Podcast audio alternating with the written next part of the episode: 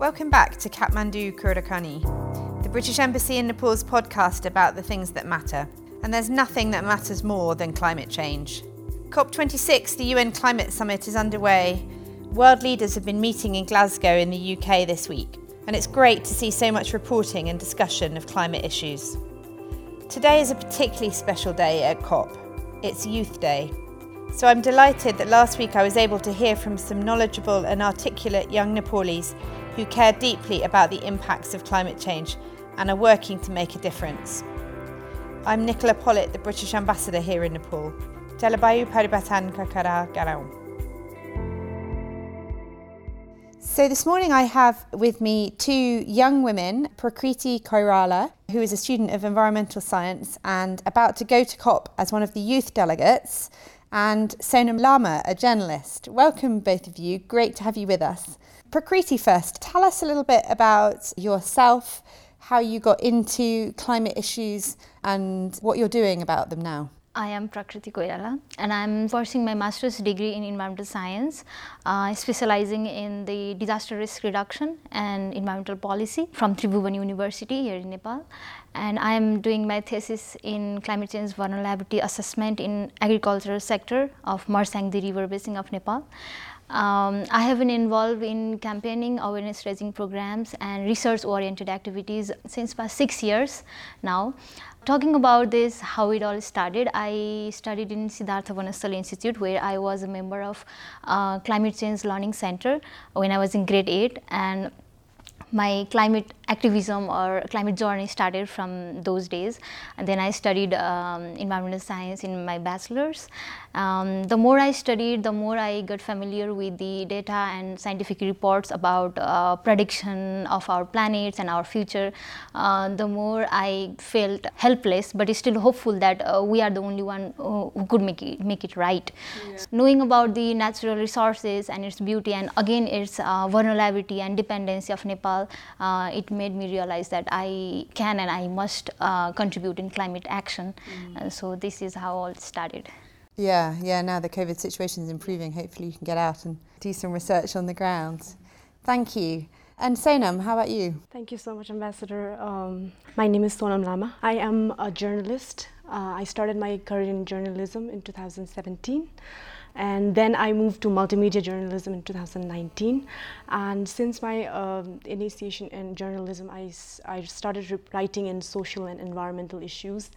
And talking about my interest, I felt this deep connection to nature because I think it was from my community as well, since I belong to an indigenous Huomo community. The community is really close to nature, so I think my first ancestral belongingness came from there, I think so.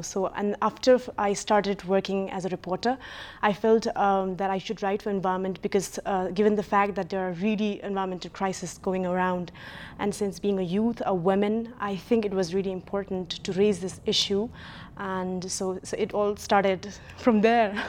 And here I am writing stories on climate issues.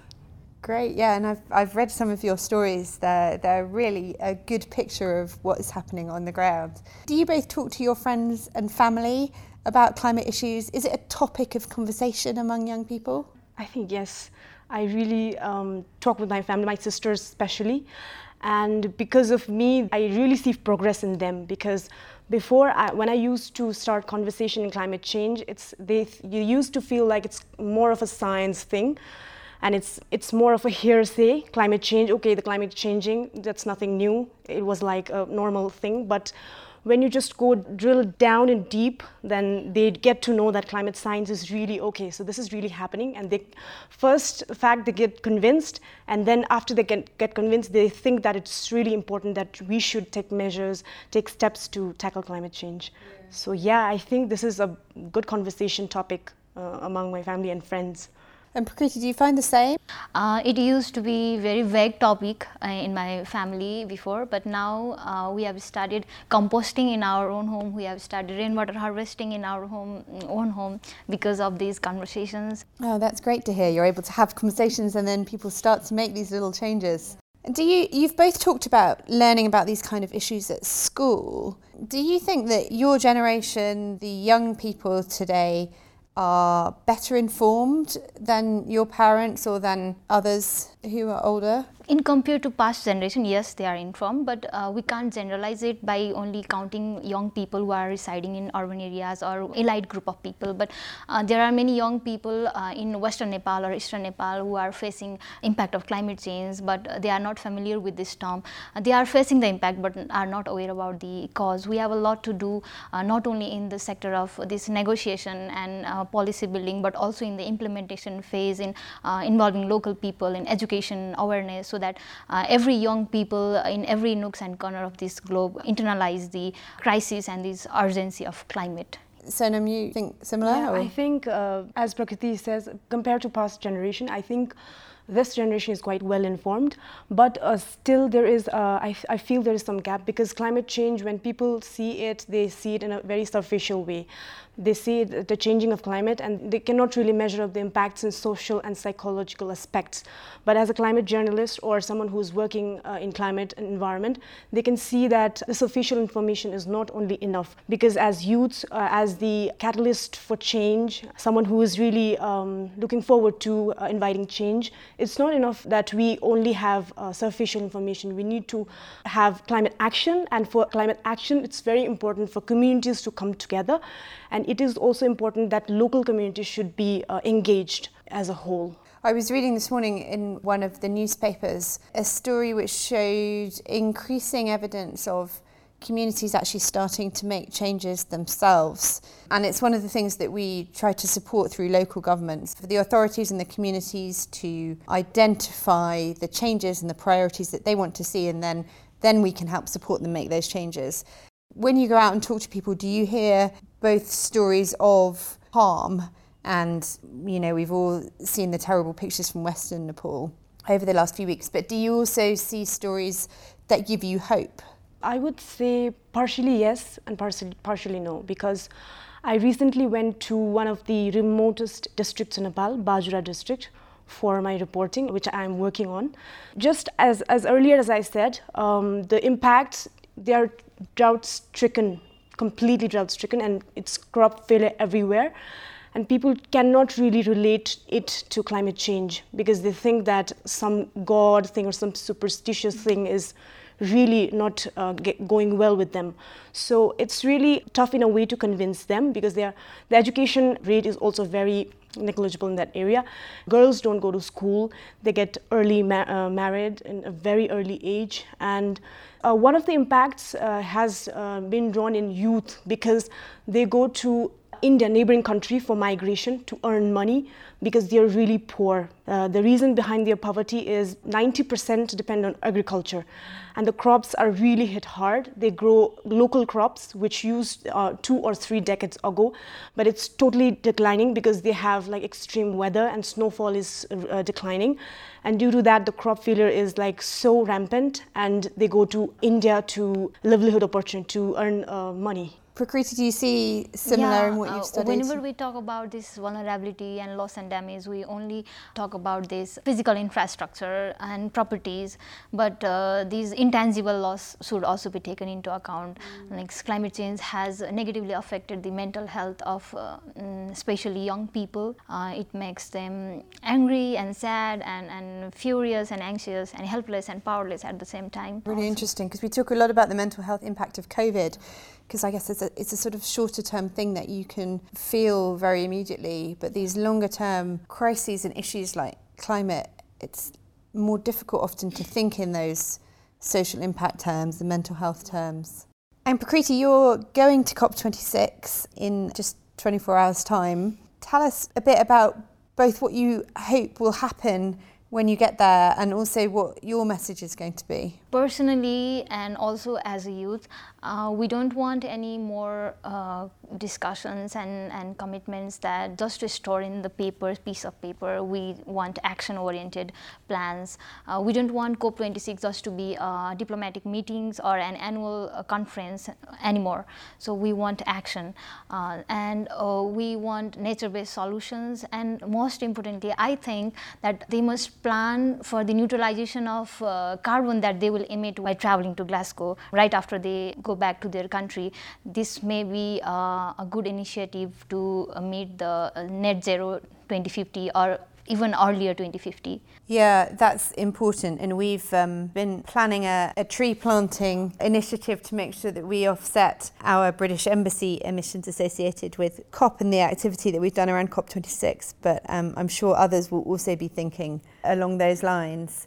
And I think that, you know, as you say, leaders are meeting to make commitments around reducing carbon emissions, commitments around adaptation, and crucially for Nepal, financing and funding for that. But it's also really important when all of the leaders come back from COP that we move into an implementation phase where the long-term strategies and the adaptation plans are put into action. What do you think the role of young people is in that next phase as we move forward into making sure that governments across the world do what they've said they're going to do? Talking about the population, youth are the majority of the population in the globe, so we must have our say in every aspect of climate change discussions and decision-making process, I guess. So we are confident that we can contribute in climate action if we are given a platforms. So at an individual level, young people can change their lifestyle and also adopt green behaviors and motivate, inspire and make aware others about to do so. And in community level, young people can engage themselves in different initiatives like education, awareness raising programs, behavioral change campaigns, and so that it create climate concerned society. And in the state or government level, both can go hand in hand. Young people can assist a government to achieve the ambitious commitments and agreements that we have. Also, if necessary, create pressure on government to make them responsible and accountable in every decisions they make. Yeah, and Sonam, I was talking to Kinder Dixit for the previous episode of one of these podcasts, and we were talking about the role of the media in holding governments to account. And as both a journalist and a young person, how do you see the role of social media? And do you think that that's an increasingly a platform where the youth can speak out and hold governments to account? Definitely. I think social media is a very powerful tool, including multimedia journalism, I would suggest, because since climate crisis disasters are really, it's really off the board now, we are like facing each and every season. After post-monsoon also we had this flood which killed over 100 people, which was just 2 or 3 weeks ago. And so these things are more than said. I think these things are very powerful when it is visualized, when it is delivered in a video telling format. So I think social media is a very powerful tool because youths now are like citizen journalists, you know, because whatever they have, they feel like expressing whatever is going wrong or whatever is not going well with the policies of the government, they can just come forth and then they can talk about it. So this has been a very good tool for expression as well. And for a journalist, I think more than multimedia is also proper tool because storytelling through videos are really powerful in that way. So which is why I also switched, I also do print journalism, but I switched to multimedia because it is really an effective tool to tell whatever you want to. The bit that I feel is more challenging for all of us, you know, myself included in my role, is how we move from understanding the effects to helping make sure that the change that needs to happen in terms of individual lifestyle choices, government policy, all of those things, how do we make each and every one of us contribute to that process? From my personal experience, whenever I go to survey or questionnaire in rural area of Nepal, I keep asking them that, do you face climate change? Do you know what climate change is? And most of them answer no. No, we don't know what climate change is. But after I make them understand by saying that changing climate, raining pattern, changing temperature, hot wave, cold wave, then they will say, yeah, we are facing the change. So they are, most importantly, they are not aware that this is all caused by climate change that is man-made, and most of our documents are also not in local language, which many of them are in English language, which only few of us understand, and it must be, I think this language must also play important role to make them understand. Yeah, that's true. There is a lot that's in English because it's such an international problem. A lot of the science and solution are also in English. And I think local communities also play a very huge role, because indigenous communities, they have their own set of rules to protect nature. Like, for example, there's a Beyul concept in my tradition, in my community.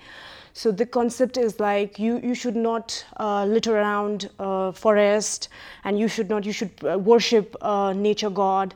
So it's these kind of values that really help them protect nature in itself. So I think when you talk about policies and plans, it's very important to implement at the local level, because whenever there is a gap in between and whenever there is a lack of awareness, it really fails in the local level. And whenever it fails in the local level, it's like kind of spiraling, like kind of a vicious circle, you know. You just do one thing and then the other thing, the contributing factor is absent, and then you just know about it, but you cannot do it, and there's limited resources. Yeah. Maybe it would be good just to talk a little bit about the politics. So in the UK and in a number of other European countries, there are political parties which very explicitly stand for green policies, environmental issues, those kind of things. And that is where some of the youth in the UK kind of gravitate towards in terms of like campaigning and supporting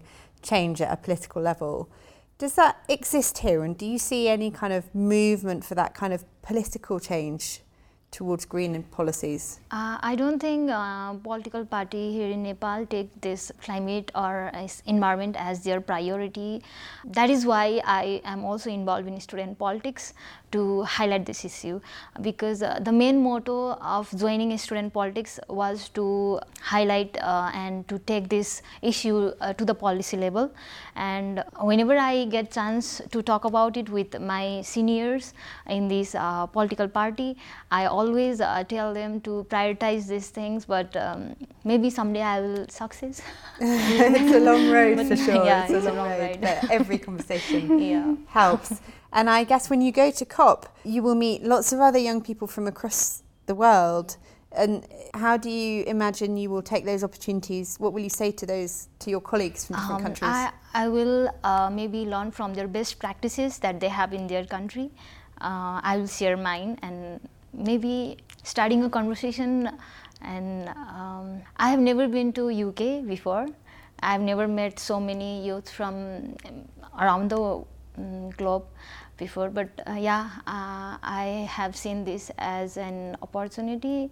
Let's see. Yeah, it will be fascinating. I'll be so interested to see what conversations you had and who with, and whether, you know, the things that you think are important, are they the same things which people the other side of the world, but also facing similar issues, are also thinking. Sonam, you're having a blog published internationally, right? Yes, I got this information. Thank you very much. Tell us about that. So that is, I just got the information this morning actually, so I'm a bit okay. So this is about climate change and how youth can play an important role to tackle the impacts of climate change in vulnerable countries. And so I think this is going to get published in a group of ambassadors. And what's your main message in the blog? So I am yet to write the blog actually, but before I also submitted 300 words to get selected actually. Oh, I see, okay. So it's an opportunity to write a blog. Yes. Ah. So it's an opportunity, I'm just looking forward to it. But so these things are very similar. I think a smart city building is very important when it comes to tackling the impacts of climate change. So these are the things, and how youth protests and climate protests can play a huge role in tackling climate changes. So I think I'll be mentioning these things, but I'll have to think over it again. Yeah, for sure. Probably. And there'll be lots of material, I'm sure, over the next 2 weeks, as so much media is focused on climate change that will help you to think about what you want to say. Let's talk briefly about the the future, shall we, before we finish.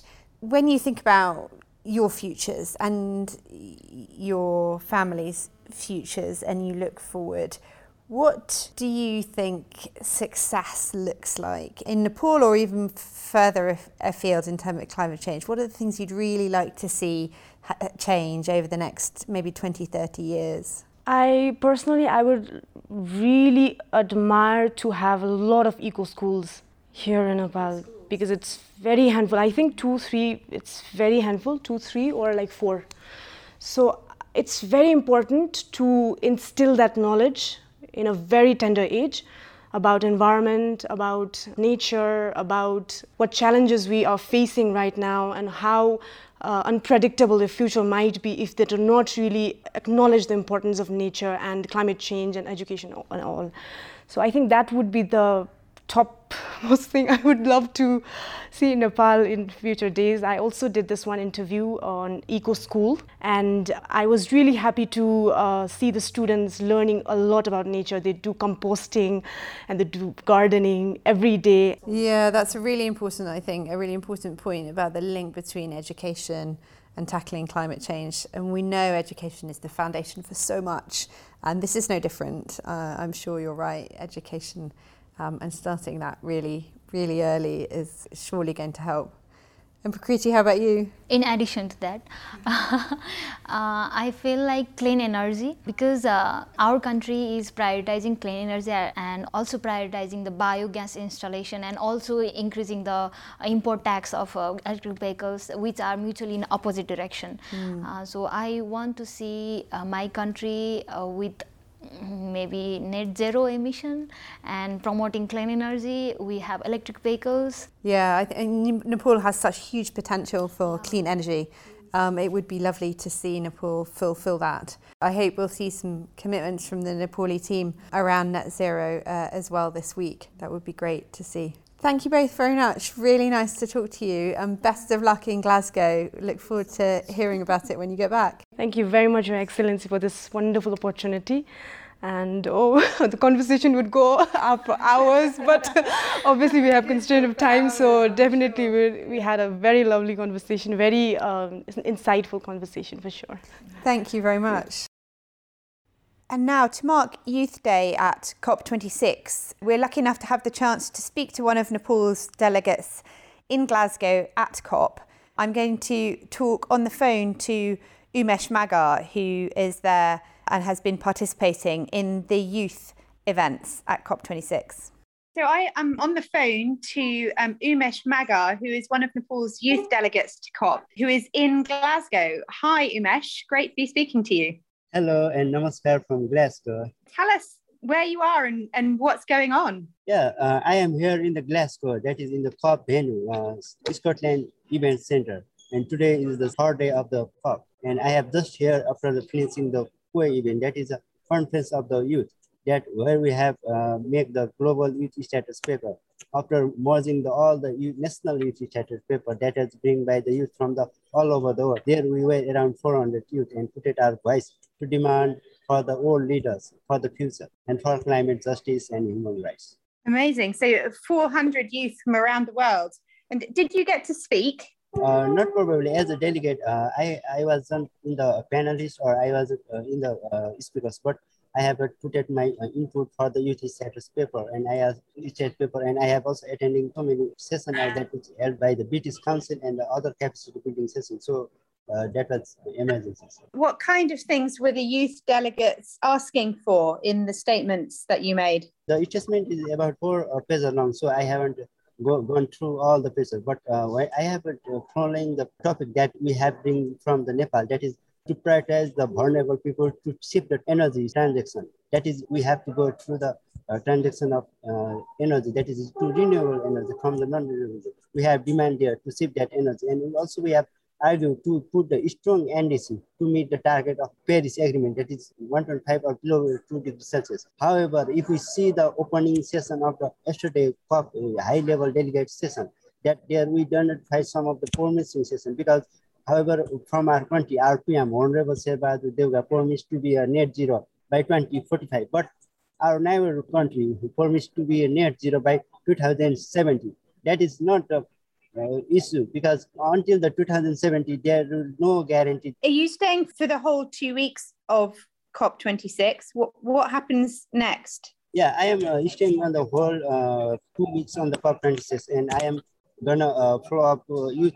Basically, this is my first COP, so that will be my first experience, but I'm going to utilize my whole time to get my capacity build up, and I will going to attend following up the mitigation and adaptation part mostly. So there are different elements that you can join according to your interest. Well, lovely to talk to you, and I wish you all the best with the rest of the conference and look forward to hearing about it when you get back.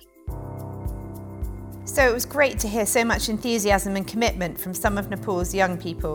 Younger people have more exposure to the impacts of climate change, but they often lack the public exposure to make clear their demands, to share their knowledge and to challenge people to respond. So my personal commitment is simple. I'll keep listening to groups who don't have a loud enough voice, and I'll do my best to amplify their concerns. What's your commitment? Tell us by tagging me at Nicola Pollitt UK on Twitter, or telling us at UK and Nepal on Facebook, Twitter and Instagram. And don't forget to like us, subscribe and tell your friends.